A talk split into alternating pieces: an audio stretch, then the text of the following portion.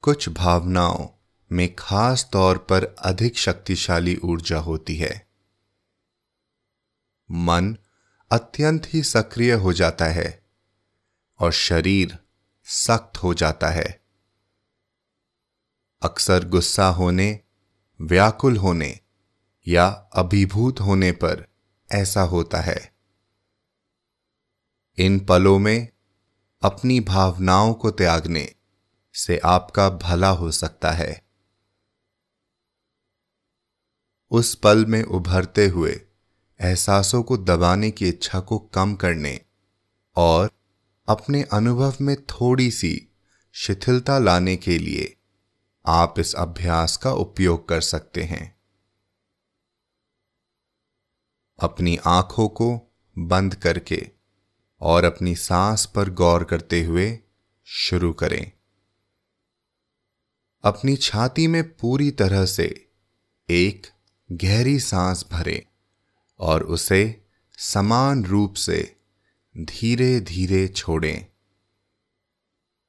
इस तरह की चंद गहरी साँसें लें और अपनी चेतना को छाती के उतार चढ़ाव पर केंद्रित करें। पहचाने कि आप क्या अनुभव कर रहे हैं।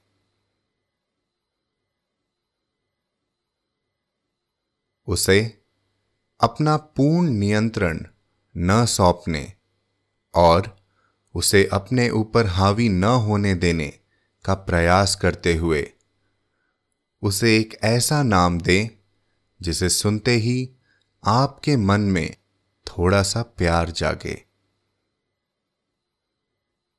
उदाहरण स्वरूप, अगर आप गुस्से में हैं तो आप शायद गौर करें कि इस समय गुस्सैल अलीशा उपस्थित है।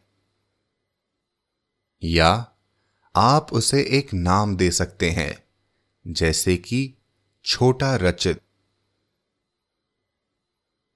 यह आपको खुद को अपनी भावना से अलग करने में मदद करेगा और साथ ही आपको एक मधुरता के दृष्टिकोण से इसका समाधान करने देगा।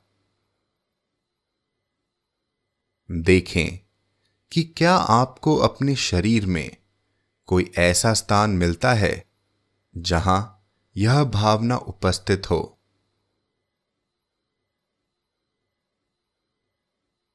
आप शायद छाती में कसाव महसूस करें या पेट में मिचिलाई या कंधों में तनाव महसूस करें।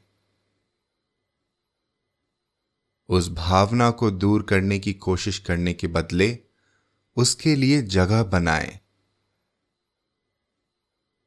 कल्पना करें कि यह भावना स्थान में स्थित एक गहन गेंद है और फिर उसे फैलने दें और फैलते हुए उसे पूरे शरीर में जाने दें।